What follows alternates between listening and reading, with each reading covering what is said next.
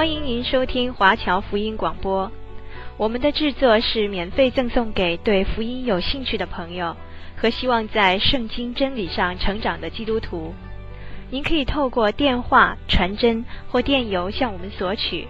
您也可以透过互联网浏览我们最新的消息和制作。我们的网址是 www.cgbconline.org。我们也欢迎您透过奉献来支持我们的事工。再次欢迎您收听华侨福音广播。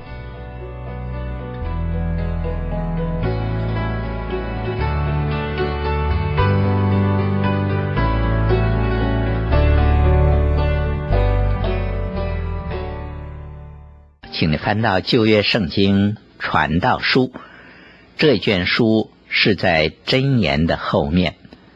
今天我们要看的是最后一章，就是传道书第十二章。在过去的十一章里面，所罗门尽情的经历人生，从人生的各方面去寻找生命的满足，体验人生的实在。而所罗门是一个得天独厚的人，他不像我们。要为生活而劳力，为着糊口而奔波。相反的，所罗门什么都有，人间所有的东西，所罗门都已经全部得到，无所缺乏，所以他能够经历人生的各方面。然而，这一切都不能为所罗门解决问题。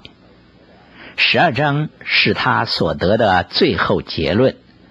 现在让我们来读经文，请看《传道书》第十二章第一节：“你趁着年幼衰败的日子尚未来到，就是你所说我毫无喜乐的那些年日未曾临近之先，当纪念造你的主。”这一节讲出了所罗门的觉悟。当他明白和看透在日光之下一切的事物都不能满足他内心的时候，他便想起要回到神那里去，而且要趁着年幼的时候就做出这一个决定。这是人应该做的，也是十分重要的。所罗门在他生动的笔尖下刻画出一幅老年人的图画。这一幅的图画是我们似曾相识的，可能是见过的，也可能是你现在正经历着的。无论如何，眼前的这一位老年人并不陌生，也可以说是我们生命的写照，是十分真实的一幅图画。今天有人热切的寻求宗教，但是宗教是什么呢？其实就是人与神建立正确的关系，并且人要为神而活，这是十分重要的。好，现在就让我们来认识一下老年的情况。让我们来读《传道书》第十二章第二节：不要等到日头光明，月亮星宿变为黑暗。雨后云彩返回。这里不是说没有日头、月亮、光明、星宿，或者说这些天体都消失，乃是说我们不能像往常那样看见那些的天体。今天我们举目望天，看见美丽的星星、月亮，或者是蓝天白云。可是年老的时候，可能由于我们的视力衰退，或者是弯腰驼背，已经不像今天这样容易享受大自然了。这是一个事实。接着我们读《传道书》第十二章第三节：看守房屋的发颤，有力的屈伸，推磨的稀少就止息。从窗户往外看的都昏暗，这是描写老年人的身体这里说看守房屋的发颤，这是指我们的双脚软弱无力。今天我们的肌肉结实，健步如飞，活动自如。可是随着岁月的消逝，身体机能的衰退，我们的四肢变得软弱无力了。我们会连上楼梯都感到费力，心跳、气喘、力不从心。我们会为此而叹息。正如保罗在个人的后书第五章第四节所说的：“我们在这个帐篷里叹息劳苦，人生是多有叹息的。年老的时候，看守房屋的就会发颤，有力的屈伸，则是指着我们的肩膀，他们不再挺直，乃是为弯，而且越来越弯了。这是他们不想的。”却不是他们可以控制的，但是年老的时候就变成这个样子了。推磨的稀少就止息，这是指着老年人的牙齿一颗一颗的掉下来。虽然可以安装假牙，但毕竟不是自己的，也没有原来的好用啊。从窗户往外看的都昏暗，这是指着我们越来越差的视力，这是老年人无可避免的。到我们年老的时候，灵魂之窗怎样也不像当年那样的充满光彩、满有神气了。接下去我们看《传道书》第十二章第四节的经文：街门关闭。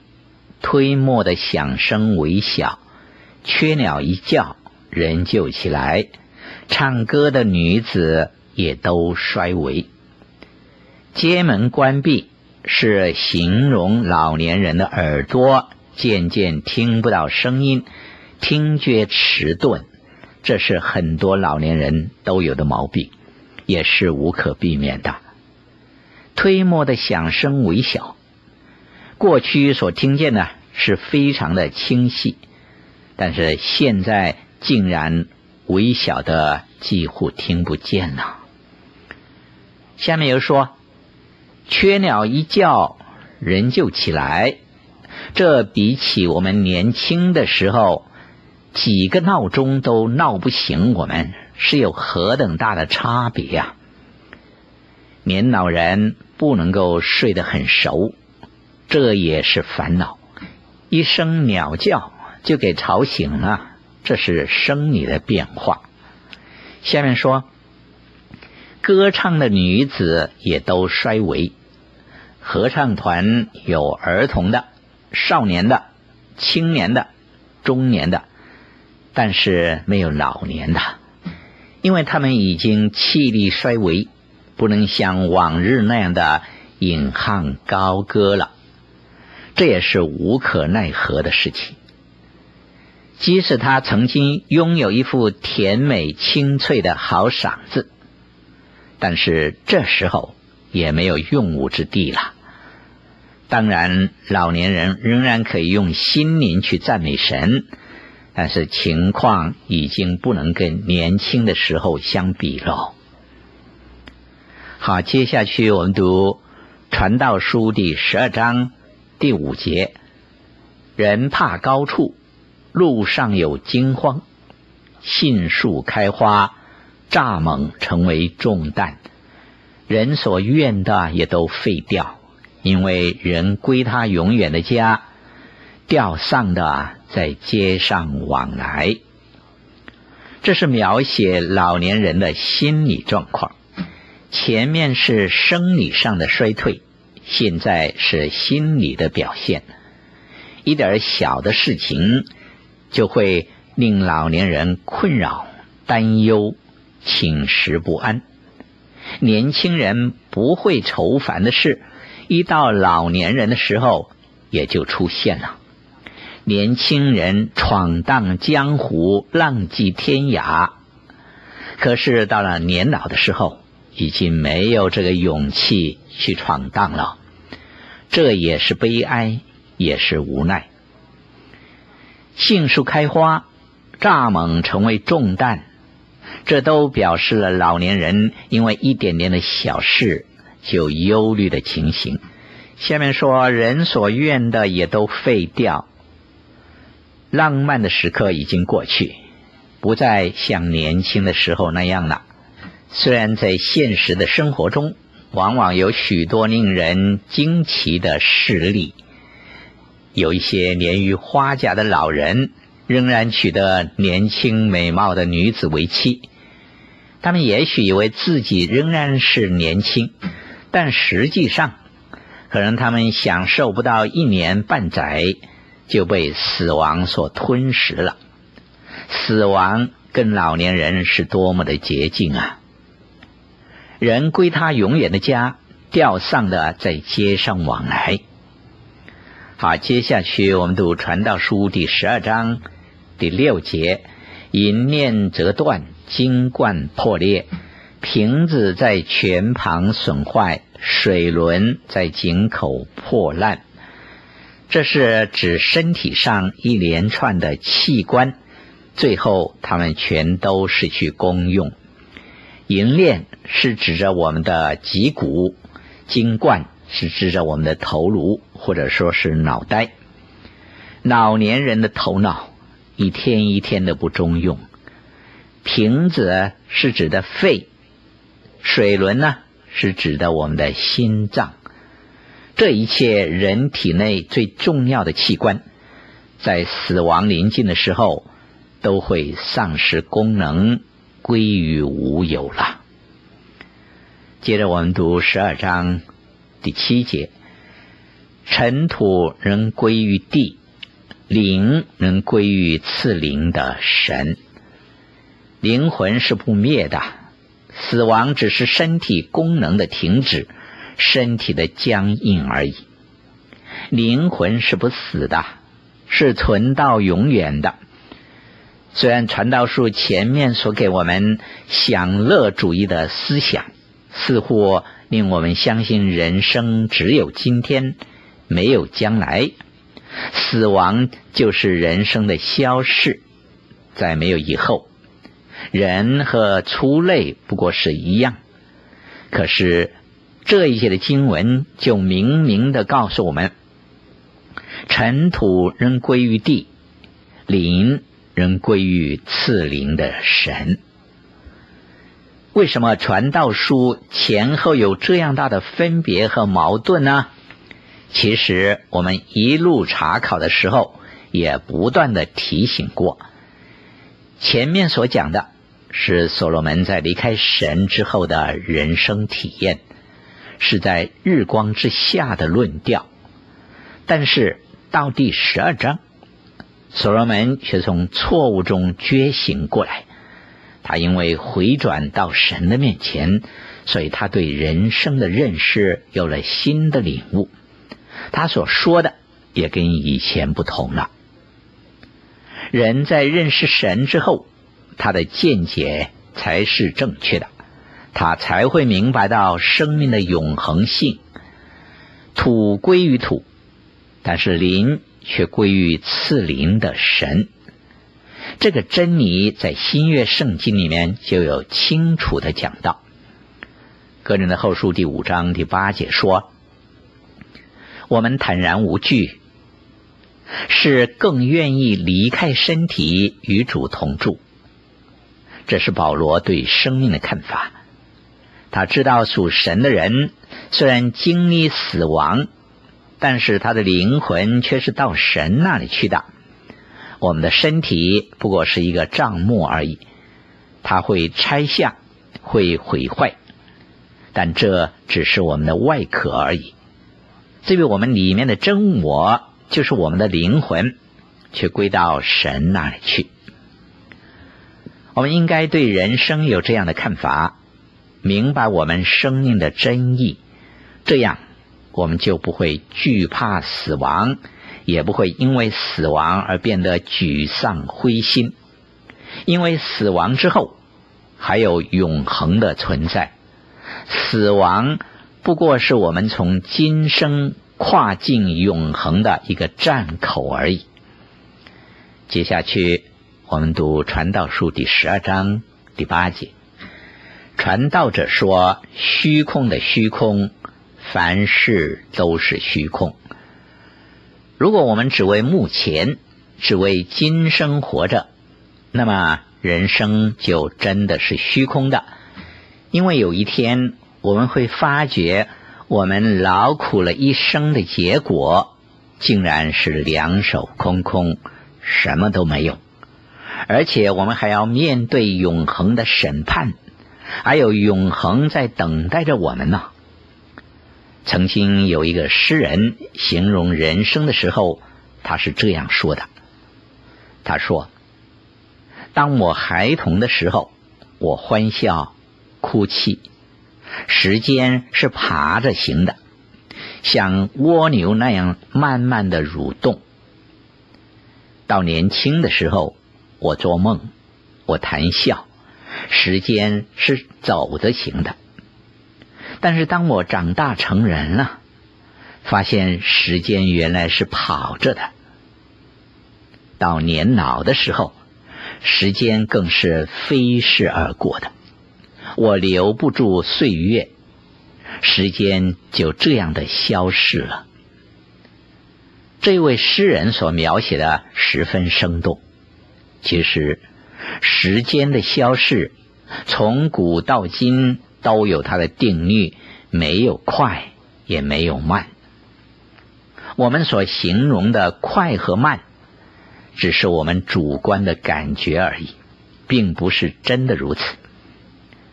就像我们喜乐的时候，感到日子过得特别的快，但是失意的日子，时间过得特别的慢。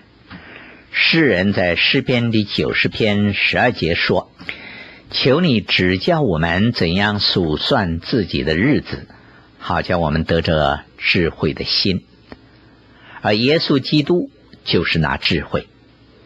只有认识基督的人，才有真正的智慧。我们怎样才能有意义的度过我们一生的岁月呢？我们真需要神的指教。叫我们有智慧的心去看人生，去认识我们周围的事物，能以感恩的心去度我们一生的岁月。好，接下去让我们来读《传道书》第十二章第九节到十一节的经文。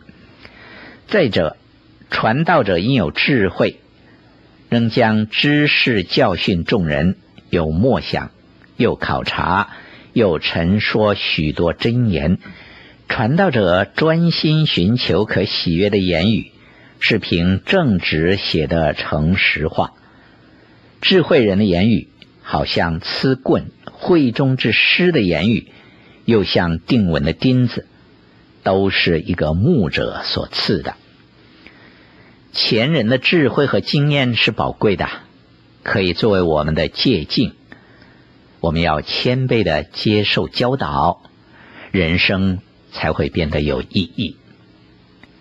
接着，我们来读《传道书》第十二章第十二节：“我儿，还有一层，你当受劝诫。著书多，没有穷尽；读书多，身体疲倦。教育。”其实是不能够解决我们人生问题的。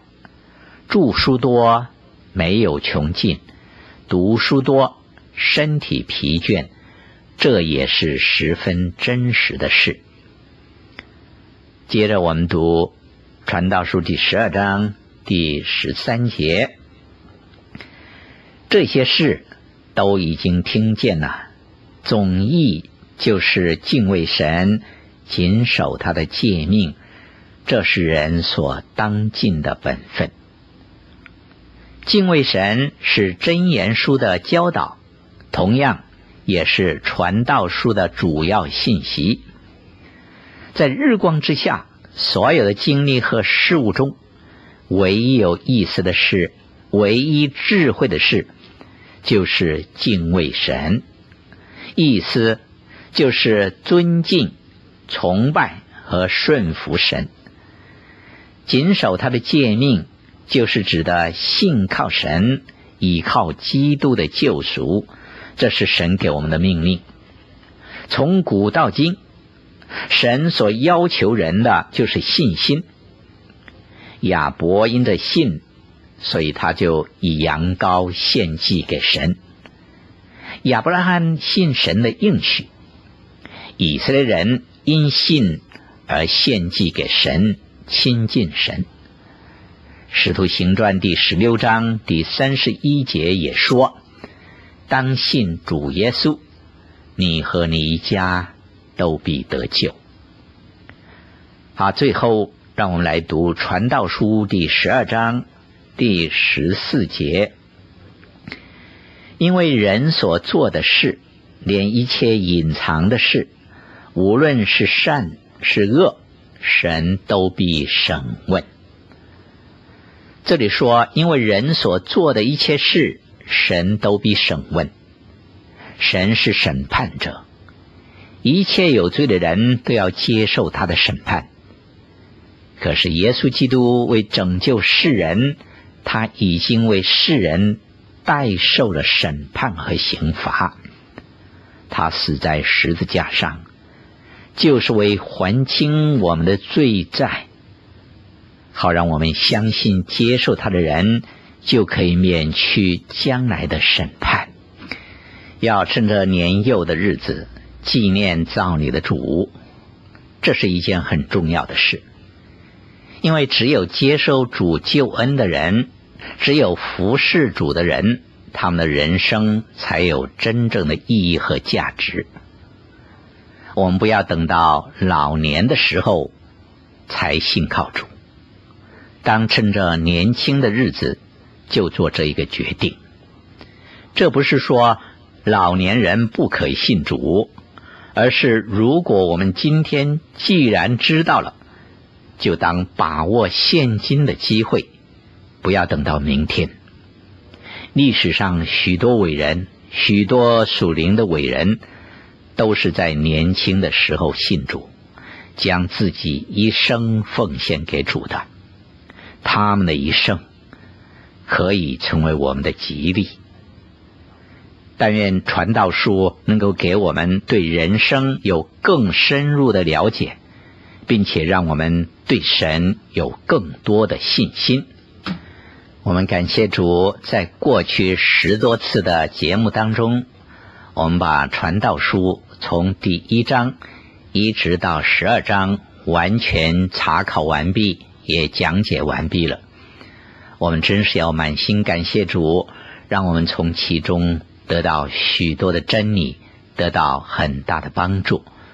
现在，让我们一同献上感谢和赞美。主啊，我们满心的感谢赞美您，是您赐给我们的机会，是您加添你仆人的力量，让我有力量、有智慧来按着正义讲解你的真道。主啊，我们向你感恩，因为让千千万万的听众朋友有机会借着电波能够听见你的真道。我们谢谢主，为了电台。为着在制作节目的人，您赐给他们恩典，让他们有这样一个忠心服侍你的心，把你的节目播送出去。我们赞美你，感谢你。我们相信您恩待每一位听众朋友，无论他们是在城市或是在乡村，无论他们在顺境之中，甚至于或者在监牢里面。哦，主啊！你都恩待他们，与他们同在，因为无论在什么样的境况之中，不能够限制你的话语，你的话语无往不透，你的话语要如雨雪下降，不突然返回，要成就你的命令，要完成你的旨意。主啊，我们满心的感谢你，让我们有这个特权，有这个机会来传讲你。